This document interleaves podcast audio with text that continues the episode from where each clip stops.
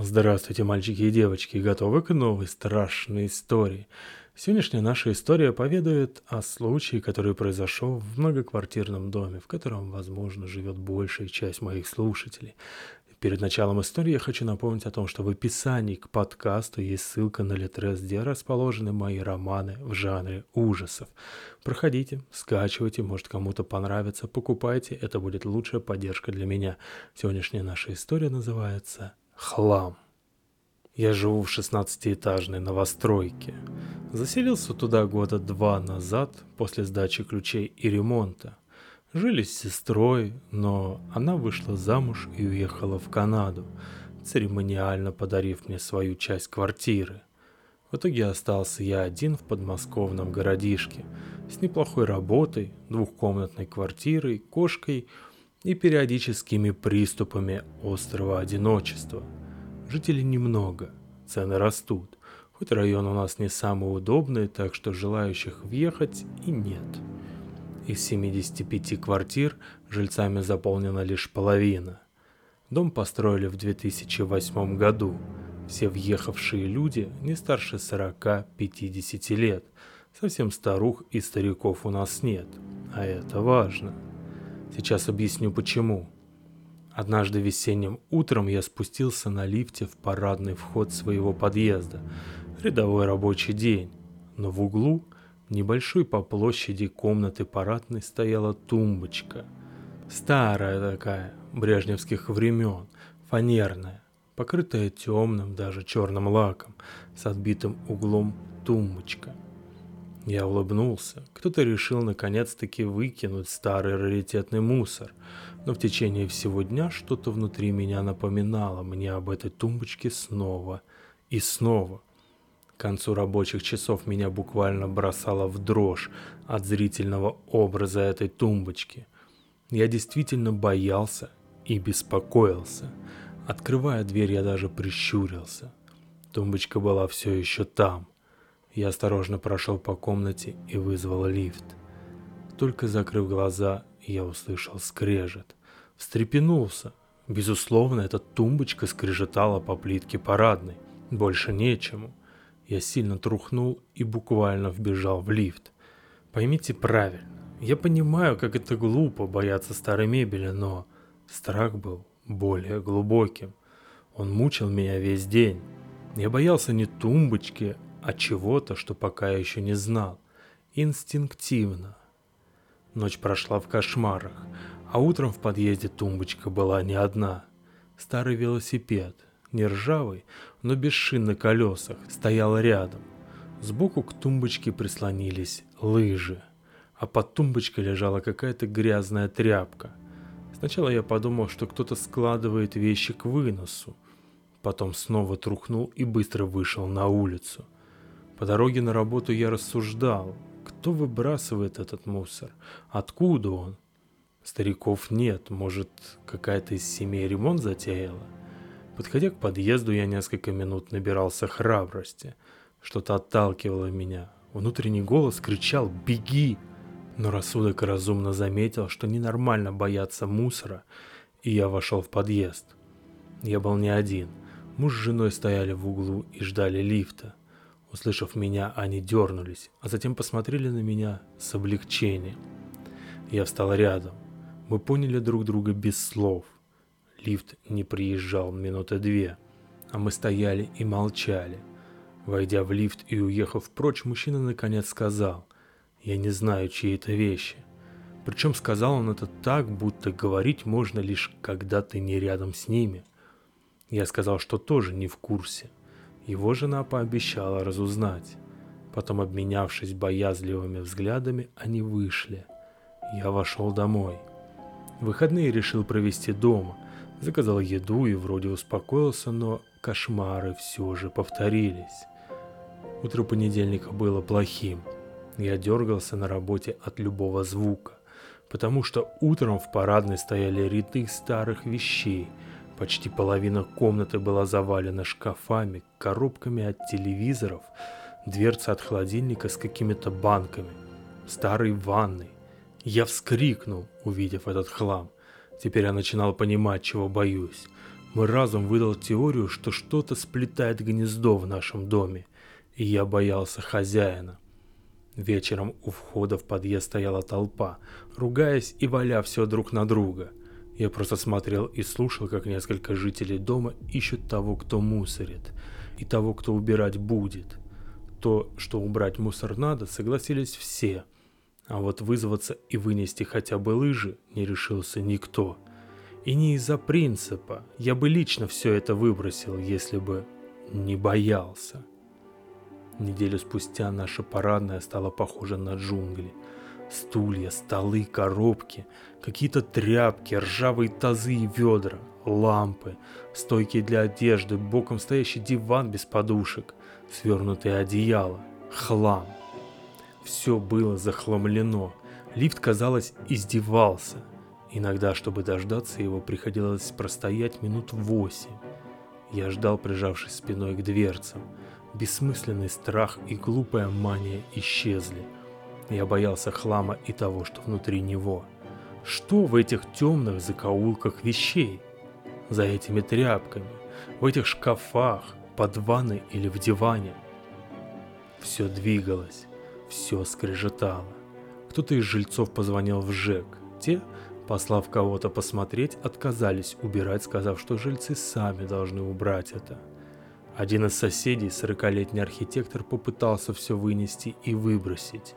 Он набрался смелости и попытался вытянуть из хлама стул, но там все намертво сцепилось.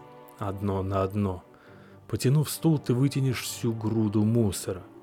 Наконец, плюнув, он решил разбить это топором и выкинуть по частям. Я вызвался помочь выносить мусор, но не рубить. Я боялся, что тот, кто бережно все это складировал, а в его хитрости в переплетении вещей не было сомнений, отомстит мне за разрушение. Я прекрасно понимал, насколько абсурден и комичен мой страх, но я боялся. Мой колокольчик, нутро, неважно, кто как это называет, хоть шестым чувством, оно во мне кричало, когда я был рядом с хламом. Так вот, Сергей сосед-архитектор, уже было заносил топор для удара, когда дверца шкафа отломилась и слетела, упав ему прямиком на ногу. Из трещин на шкафу посыпалась труха, из шкафа полезли тряпки. Тазы зашумели. Перелома не было, а вот ушиб он заработал. Но самое страшное, что он, отпрыгивая назад ко мне, прижимая топор, залепетал. «Видишь? Ты видишь? Оно там! Оно ползает! Видишь? Бежим!» и вылетел в дверь. В общем, он уехал и стал жить у друга. Потом у девочки маленький Якшир сорвался и убежал в кучу хлама. Никто за ним не полез, а он не вышел. Постепенно груда уменьшалась, хлама не становилось больше. Рваные тряпки свисали с ножек стула, лампочка над углом перегорела, и заменить ее никто не вызывался – Хотели даже тянуть жребий, пока никто не понял, что проигравшим может оказаться и он. На этом идея жребиями и кончилась.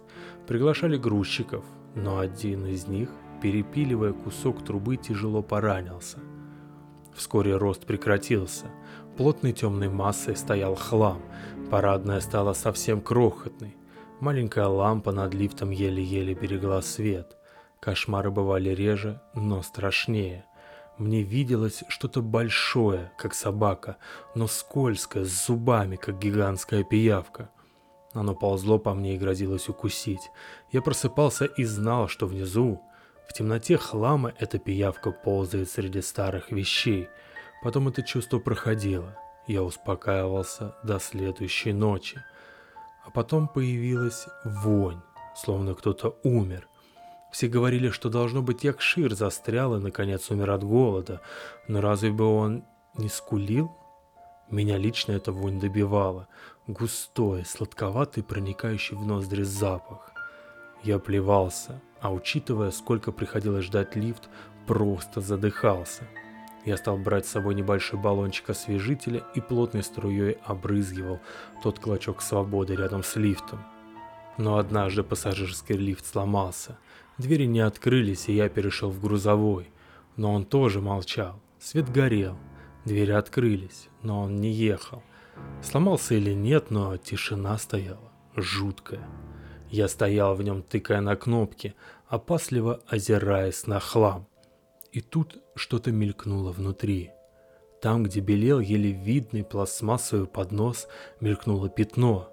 Нет, не пятно, а масса. Я машинально прижался к внутренней стенке грузового лифта. Что-то зашуршало, потом задвигалось. Звук был как от перебирания слюны во рту. Не чавканье, а именно влажный, липкий звук. Что-то ползло. Я заколотил по кнопкам, но лифт даже не дернулся. Он стоял на месте. Свет горел. Я дрожал. В кармане нащупал зажигалку пьезу, машинально зажал в руке. Потом что-то мелькнуло ближе. Оно проползло по тазу, задев связку сросшихся из ржавчины гаечных ключей. До меня дошло, что нужно бежать. Я поглядел на свою зажигалку и понял, что она не поможет. Бросил ее на пол лифта. Рванул к выходу, но не успел добежать. На меня упали коробки и горшки, осыпав трухой и землей. Я упал и прямо перед дверью, чуть не сломав мне ноги, завалился тяжелый шкаф. Я закричал. Что-то было на нем. Я не могу сказать, сидело оно или лежало, потому что форма была аморфной. Лампочка над лифтом загудела и лопнула. Я на четвереньках заскользил по кафелю и вбежал в лифт. Оно не торопилось. Я бил по клавишам, кричал «помогите», но ничего не происходило. Никто не рвался меня спасать, лифт не двигался. В парадной ничего не было видно. Слабая оранжевая лампа лифта еле-еле освещала ее. Я лепетал в углу лифта и слышал, как масса ползет по кафельному полу. Ко мне. Нащупав на полу зажигалку, выброшенную мной, я намертво сжал ее и зажег. Почему-то мне казалось, что огонь меня спасет. Тварь не шипела, не рычала, даже не дышала. Все, что я слышал, это звук медленного ползания – громче и четче, и ближе с каждой секундой. Я вспомнил про баллончик освежителя воздуха. Вытащив его, я направил его на проем в лифте, выставил зажигалку и стал ждать. Оно подползло к дверям. Я ждал. И тут оно вползло в лифт. Одним или сотней движений своей массы оно оказалось внутри и меня перекосило. Мочевой пузырь моментально выдал в джинсы все, что в нем было. Размером со среднюю собаку, пиявка открыла рот и готовилась кинуться на меня. Мелкие зубчики непонятно из чего задвигались в такт мускулом на этой части твари. Я заверещал и, включив зажигалку, нажал на баллончик. Клубок огня влетел твари в пасть. Она молча, без звука отскочила в парадную и исчезла. А я сидел в луже мочи и ждал. Через 10 секунд в лифт начали влетать шмотки хлама и тряпок, куски древесины, труха.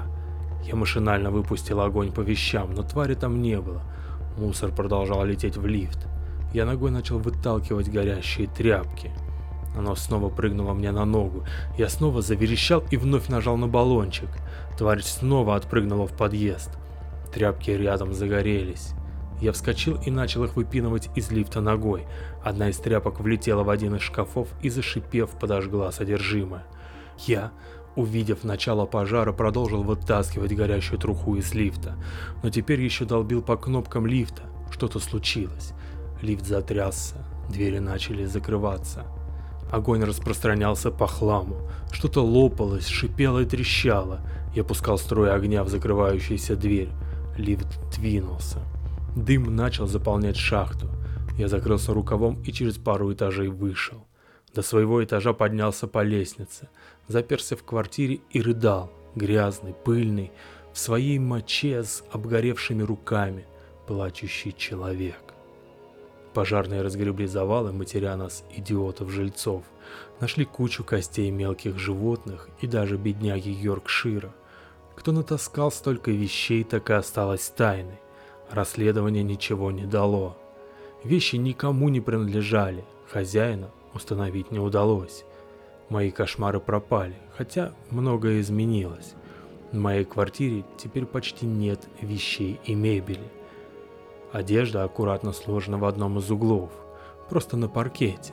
Компьютер на полу рядом с матрасом. На кухне один стул, на нем микроволновка. А в мини-холодильнике всегда есть немного полуфабрикатов. Я боюсь свалок, боюсь мусора, боюсь заставленных мебелью квартир. Меня дергает, даже если в чужом подъезде я вижу много вещей. Те немногие друзья, что у меня есть, пытаются мне помочь. Я никому не рассказывал, что произошло. Но когда мне кто-то говорит, что я параноик и сумасшедший, мне достаточно посмотреть на свои руки. Ожоги зажили, но шрамы от них прекрасно видны. Конец. Спасибо, что дослушали до конца. Пишите на Apple подкастах свои отзывы, советуйте подкаст друзьям и не забудьте сами подписаться. И до новых и удивительных встреч. Пока-пока.